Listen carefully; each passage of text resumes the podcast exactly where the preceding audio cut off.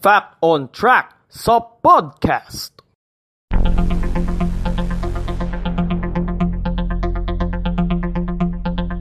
Fact on Track sa podcast. Hello, uh, isang magandang araw po muli sa inyo mga kaibigan. Ito po muli si Mans and welcome sa Fact on Track sa podcast.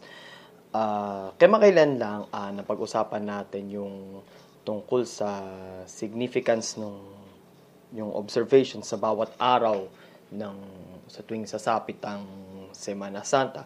So nabanggit ko doon yung tungkol sa mga tuwing Biyernes Santo or Good Friday, katulad halimbawa ng Siete Palabras o yung huling pitong salita ng Panginoong Hesus. So, ngayon, ay uh, pag-uusapan natin ngayon, pero bago yun, konting introduction muna tayo.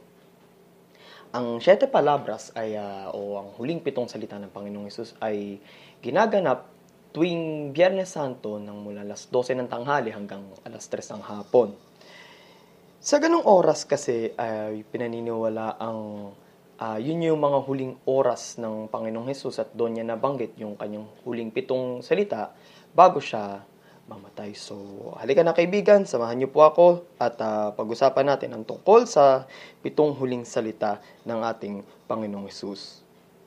Fact on Track sa podcast.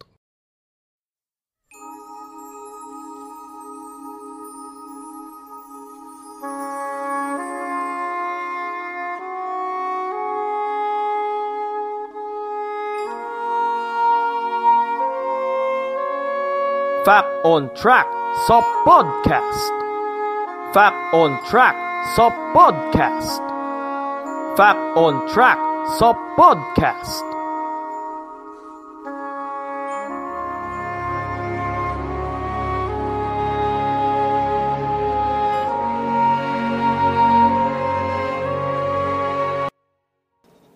Ang unang salita ay mababasa sa aklat ni Lucas chapter 23 verse 34 at ang sabi niya, sinabi ni Jesus, Ama, patawarin mo sila sapagkat hindi nila nalalaman ang kanilang ginagawa. At sila ay nagpalabunutan upang paghatian ang kanyang damit.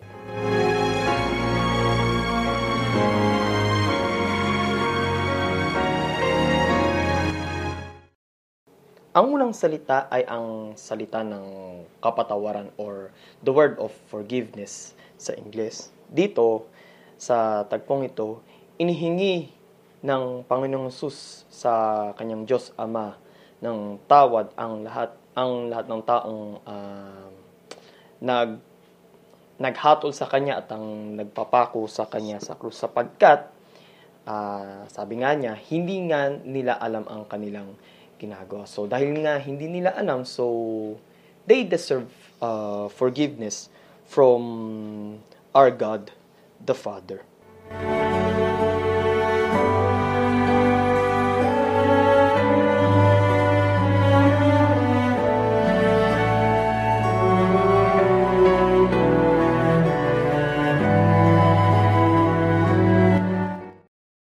Ang ikalawang salita ay matatagpuan naman sa aklat pa rin ng Lucas chapter 23 verse 43 at ang sabi dito at sumagot siya Katotohanan ng sinasabi ko sa iyo ngayon ikaw ay makakasama ko sa paraiso.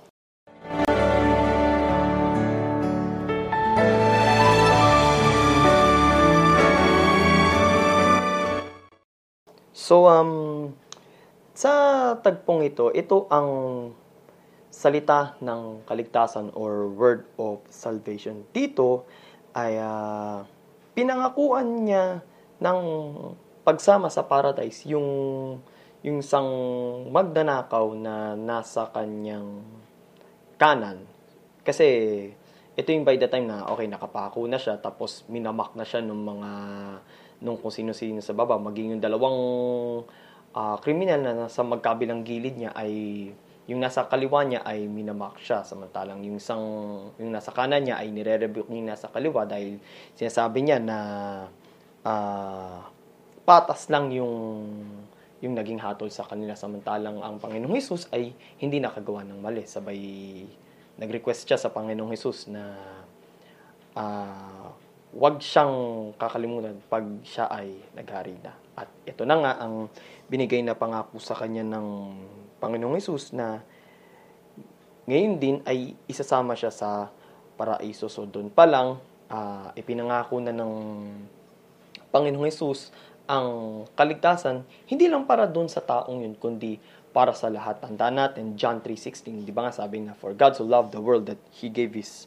only begotten Son, that whoever believes in Him shall not perish, but have eternal life.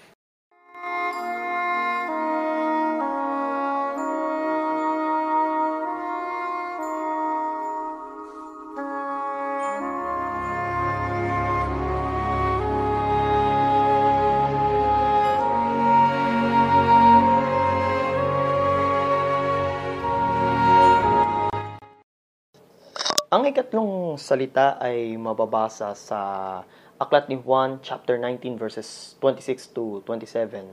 Sabi dito, nang makita ni Jesus ang kanyang ina at ang alagad na kanyang minamahal, na nakatayong katabi niya ay sinabi niya sa kanyang ina, Babae, narito ang iyong anak. Pagkatapos ay sinabi niya sa alagad, Narito ang iyong ina. At mula noon ay dinala siya ng alagad sa kanyang sariling tahanan.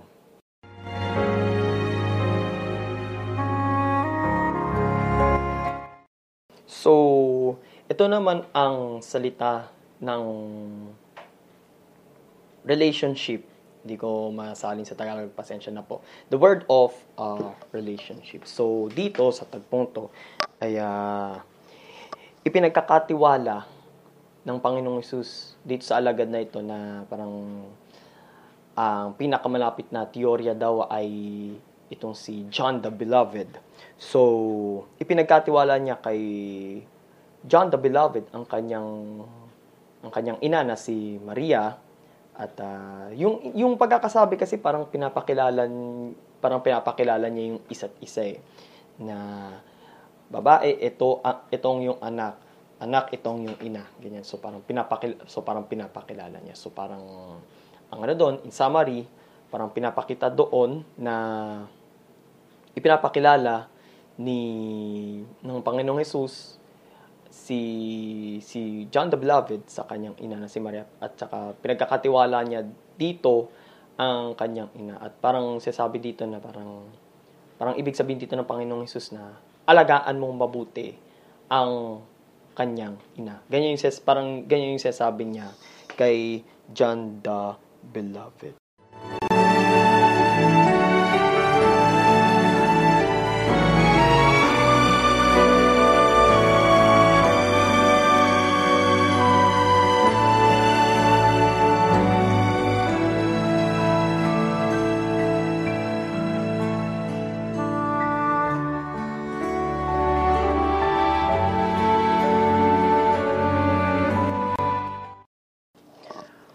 Ang ikaapat na salita ay matatagpuan sa aklat naman ng Mateo chapter 27 verse 46 na mababasa rin sa aklat ni Marcos chapter 15 verse 34. Ang sabi dito, sabi, At nang malapit ng oras na ikasyam ay sumigaw si Jesus ng may malakas sa tinig na sinasabi, Ilay, ilay, lama sa baktani, na ang kahulugan ay Diyos ko, Diyos ko, bakit mo ako pinabayaan?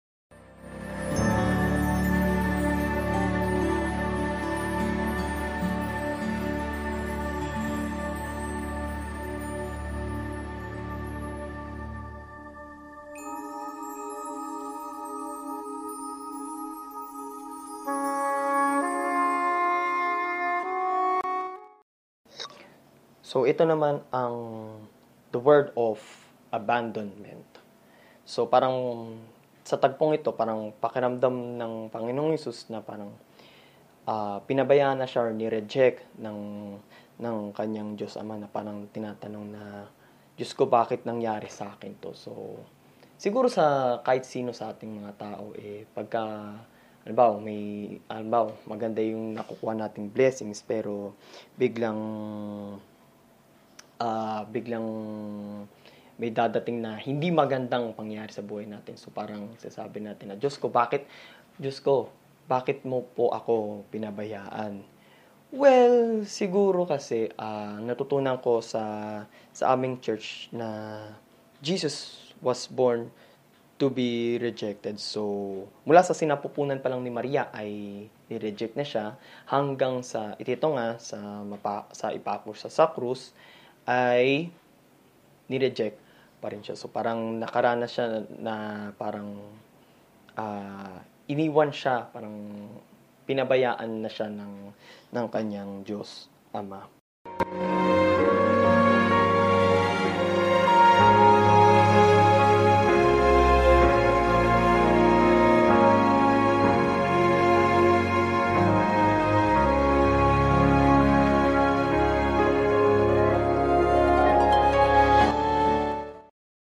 So, uh, puputulin po muna natin itong paksa natin ngayon dahil uh, masyado pong mahaba itong pag-usapan natin. Hindi po kasya sa uh, 15 minutes na allotted time. So, first of all, uh, nagpapasalamat ako sa sa Spreaker Studio app para magam para magawa ko itong podcast na ito. So, anyway, uh, kung nabiting kayo sa sa kwentuhan natin ito, uh, don't you worry, pagpapatuloy natin ito sa susunod natin na na podcast. So um wag po muna kayo, wag po muna kayo excited. So chill lang po muna kayo, okay?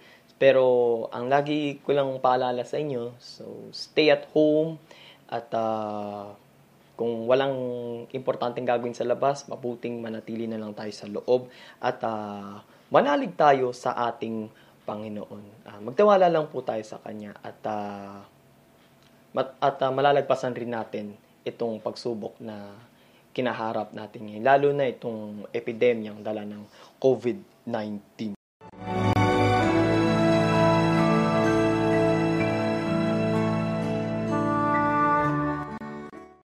So ito po ang yung lingkod, si Mans at uh, hanggang sa susunod na part 2 ng ating paksa tungkol sa pitong huling salita ng ating Panginoong Jesus. So may tatlo pang natitira, nabanggit na natin yung apat. So um, ito po si Mans at uh, sabing thank you very much and until next.